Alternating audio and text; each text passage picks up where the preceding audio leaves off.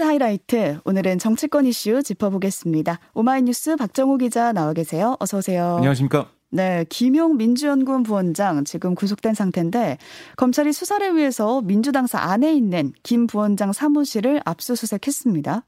네. 지난 19일 민주당의 반발에 부딪혀 영장 집행을 하지 못한 검찰 어제 오전 8시 45분쯤 검사와 수사관 17명을 보내서 재차 압수수색에 나섰는데요. 네.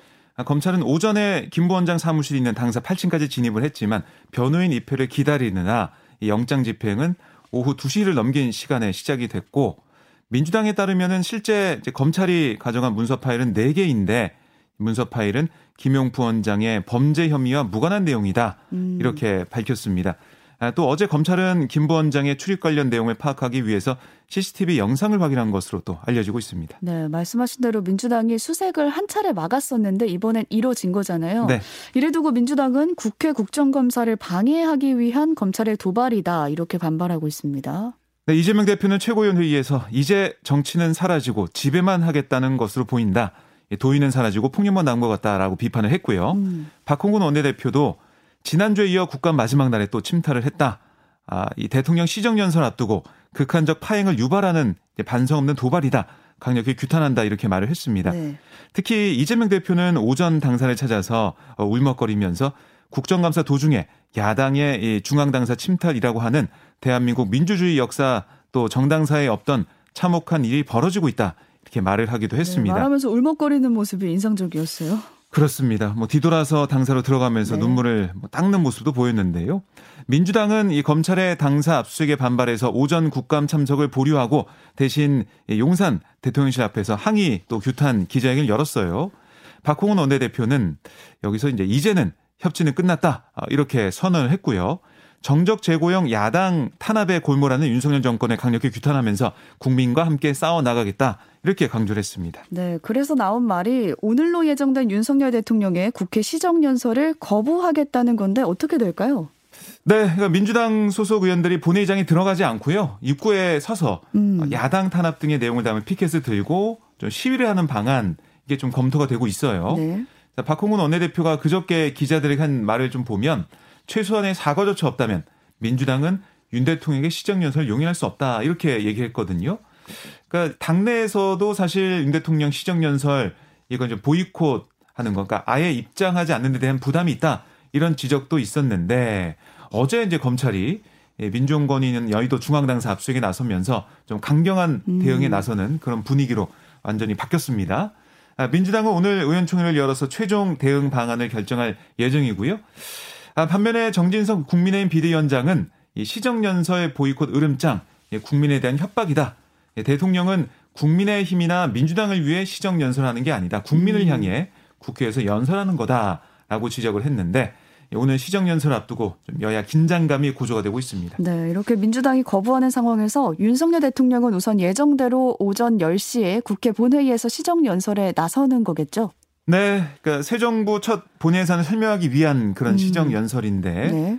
민주당의 보이콧 선언 같은 뭐 이런 대치 상황을 고려해서 한덕수 총리가 연설문을 대독하는 방안도 어제 오후에는 계속 거론됐어요. 어. 하지만 윤 대통령이 직접 연설에 나서는 쪽으로 최종 조율이 됐는데요. 네. 엄중한 경제와 안보 상황 속에서 국민의 삶을 지키기 위해 대통령이 뭐 헌법과 국회법에 이제 부여된 책임을 다할 거다. 뭐 그걸 다시 한번 강조하는 모습을 보이기 위해서 직접 간다. 뭐 이런 취지의 대통령실의 설명도 나왔습니다. 네, 오늘 오전 10시에 윤 대통령이 직접 나서서 새 정부의 첫 본 예산에 대해서 시정연설을 할 것으로 보이고요. 여야 대치 전국에서 지금 집중되는 게 유동규 전 성남도시개발공사 기획본부장의 입인데요. 네. 어제 어떤 얘기가 나왔죠? 유 전 본부장은 어제 이제 대장동 재판에 출석했어요. 그다음에 그 이후에 마친 다음에 취재진이 검찰 조사 때 태도를 바꾼 이유가 뭐냐 이렇게 음, 물어봤습니다. 네. 그랬더니 여기는 참 비정하달까 그런 세상이구나라는 걸 알게 됐다. 아, 앞으로 그런 상황에 대해 제일 먼저 가족을 생각해야겠다는 생각이 들었다라고 밝혔고 또 누구에 대한 착각이었냐 이런 이어진 질문에는 음. 형제라고 불렸, 불렀던 사람들의 생각이란 내용들이 좀 그런 것 같다. 나는 순수한 면이 있었다고 생각한다. 이렇게 답을 했습니다. 함께 노력했다는 생각을 했었지만 이 사건 터지고 난 다음 내가 생각했던 것들은 상당히 다르구나. 아, 이런 걸 느끼게 됐다라고 음. 설명을 했어요. 네. 그리고 최근 언론 인터뷰 뭐 이걸 통해서도 이재명 대표에게 쌓인 섭섭함과 함께 폭로를 이어갈 뜻을 내비치고 있는데요. 유 전 본부장은 내가 벌 받을 건 받고 이재명 명령으로 한 건 이재명이 받아야 한다. 음. 10년간 아, 쌓인 게 너무나 많다. 급하게 갈 것 없다. 천천히 말려 죽일 거다. 이렇게 말도 했습니다. 또 특히 어제 유 전 본부장의 변호인이 재판에서 보인 모습 이것도 좀 기류가 완전히 바뀌었는데요. 네. 정영학 회계사에게 어, 네, 당시 그러니까 대장동 어, 사업 당시에 실질적 결정권자가 성남시장이 아니었는지 이걸 추궁했고요. 음. 때로는 이재명 대표의 이름을 직접 언급하기도 했습니다. 네. 그러니까 유동규 전 본부장이 배신감을 토로하면서 어, 이제 뭐 입을 열겠다라는 얘기를 음. 하고 있어서 관심이 계속해서 모아지고 있습니다. 네, 추가 폭로가 있을 것으로 예상이 되고 있습니다. 반면에 구속된 김용 부원장은 자신의 혐의를 거듭 부인하고 있습니다. 네, 이 민주당 박찬대 최고위원이 어제 최고위원 회의에서 김용 부원장 변호인 측이 전한 내용을 네. 다시 뭐 밝혔는데요. 음. 김 부원장은 거대한 조작의 중심에 서 있다.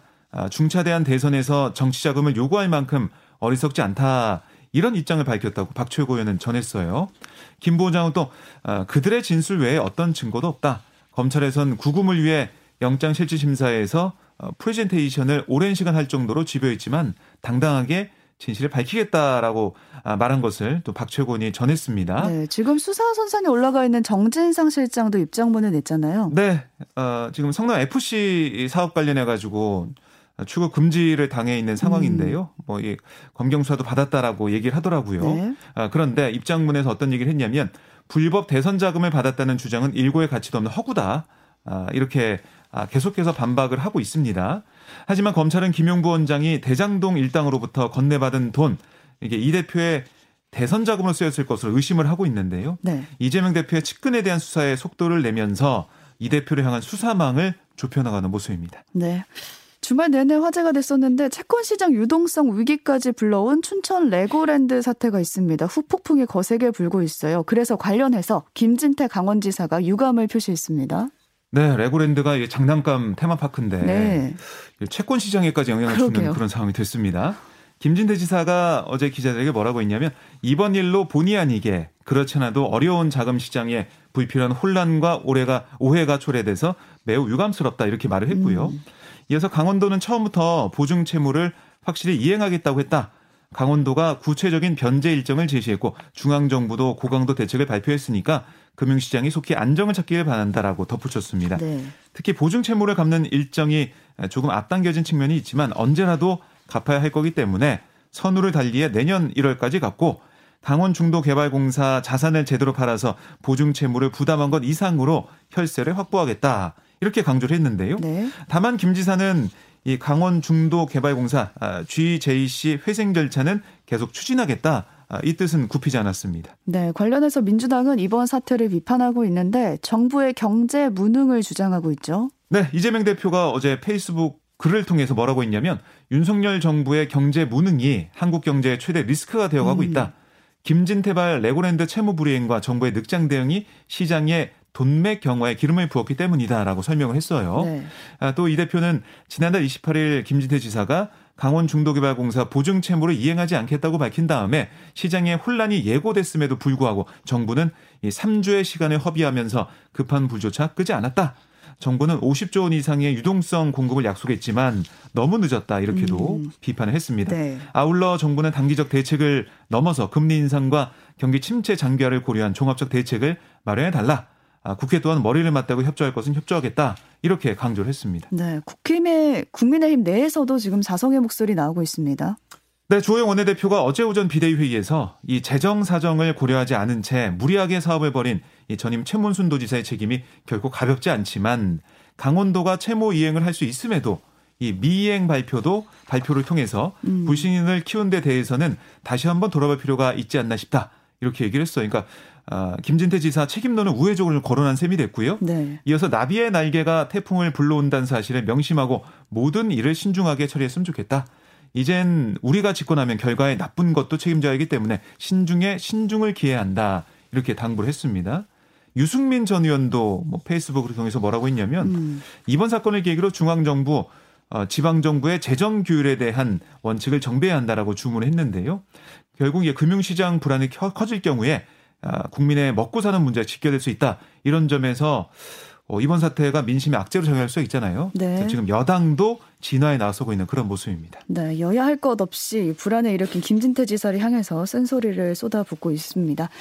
어제가 국정감사 마지막 날이었는데 카카오 먹통 사태 관련자들이 출석을 다 했잖아요. 네. 국회 과학기술정보방송통신위원회 국감이었습니다. 여야 모두 출석한 기업인들을 질타했습니다. 네, 뭐 이제 카카오 화재로 더 당황스러운 건 국민인데 화재 이후 대처 모습이 너무 아마추어란 것이 보였다. 뭐 명확하게 사실관계를 정리해 발표하고 전달했어야 하는데 오류로 인해서 혼선이 크게 빚어졌다. 음. 이런 지적도 나왔고 네.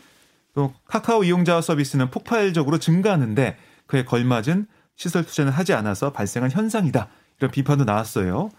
김범수 카카오 미래 이니셔티브 센터장과 이해진 네이버 글로벌 투자 책임자 어제 국감장에 나왔거든요. 뭐 불편을 끼쳐서 진심으로 사과드린다. 뭐 이런 음. 아, 머리를 숙여서 사과를 했고 또 카카오 창업자인 김범수 센터장은 문어발 확장, 또 필요치 않은 투자 등에 대해 전면 재검토하겠다. 아, 이런 약속을 하기도 했습니다. 네. 그리고 어제 포럼 참석으로 오후 늦게 밤에 국감장에 나온 최태원 SK그룹 회장도 음. CNC 판교 데이터 센터의 화재로 인한 서비스 장애에 대해서 머리 숙여 사과를 했습니다. 네. 국회 법제사법위원회 법무부 종합감사도 있었는데 여기서 주목된 게 민주당 김을겸 의원과 한동훈 법무부 장관의 설전이었습니다. 네, 어, 이 김의겸 의원이 한동훈 장관과 윤석열 대통령이 대형 로펌 변호사들과 지난 7월 청담동의 술집에서 심야 술자리를 가졌다. 음. 이 의혹을 제기했어요. 네. 아, 김 의원은 이 술자리가 실제 있었음을 암시하는 것이라고 주장하면서 아, 그 자리에 있었던 이세창 전 자유총연맹 총재 권한대행의 전화통화 녹취 파일을 또 재생하기도 했습니다. 네. 아, 녹취를 보면 원래 김앤장 애들을 모아놓고 하는 거였다. 청담동 어디에 자료해놨는데 한동훈에 윤석열까지 다 와가지고 술 마시고 노래 부르고 경호원들도 다 있었다. 또 VIP 들어오십니다라고 한 그때가 새벽 1시다. 음. 그래서 뭐 3시간을 놀다 갔다. 동백 아가씨는 윤석열이 했다. 뭐 이렇게 말하는 내용이 포함됐어요. 네. 아, 그런데 이 녹취를 듣고 있던 한동훈 장관은 제가 저 자리에 있었거나 저 금방 1km 내에 있었으면 제가 뭘 걸겠다. 법무부 장관직을 포함해 앞으로 어떤 공직이든 다 걸겠다. 음. 의원님은 무엇을 걸 거냐. 이렇게 정말 강하게 반발을 했습니다. 네. 아, 또한 이와 관련해서 대통령실 이재명 부대변인도 서면 브리핑에서 아무런 근거 없이 면책 특권에 기대서 허위 사실을 퍼뜨리는 거 책임 있는 정치인의 자세가 아니다. 아, 사실에 자신이 있다면 국회 밖에서 말씀하시기 바란다. 아, 이렇게 이제 음. 아, 김 의원의 분명한 입장 표명과 사과를 요구하는 모습도 대통령실 이 입장을 통해서 볼 수가 있었는데요. 네. 이게 뭐 어제 어, 유튜브 채널을 통해서 보도가 되기도 했고 한동안 여진이 이어질 것 같은데 이게 국감 제가 많이 좀 봐왔지만 음. 뭐 국무원이 이렇게까지 거세게 반발하는 경우는 처음 봤는데 음. 그만큼 한동훈 장관은 자신의 무관함을 그렇죠. 주장하고 있어요. 네. 억울하다라는 얘기를 하고 있고 김의겸 의원은 이게 통화 녹취도 있고 음. 증거가 있지 않냐라고 또 반박을 하고 있기 때문에 이 사안이 오늘도 아마 파장 이어질 것으로 예상이 됩니다. 네, 국감이 계속 열렸는데 이번 국감에선 정말 정쟁이 주가 되지 않았나라는 생각이 듭니다. 국민의힘이 오늘 의원 총회를 또 여는데요. 국민의힘 몫에 국회 부의장 후보를 선출한다고요. 네, 이번 선거는 현재 국회 부의장직을 맡고 있는 정진석 의원이 지난달 당 비상대책위원장을 맡으면서 사의를 밝혀서 치러지는 건데요.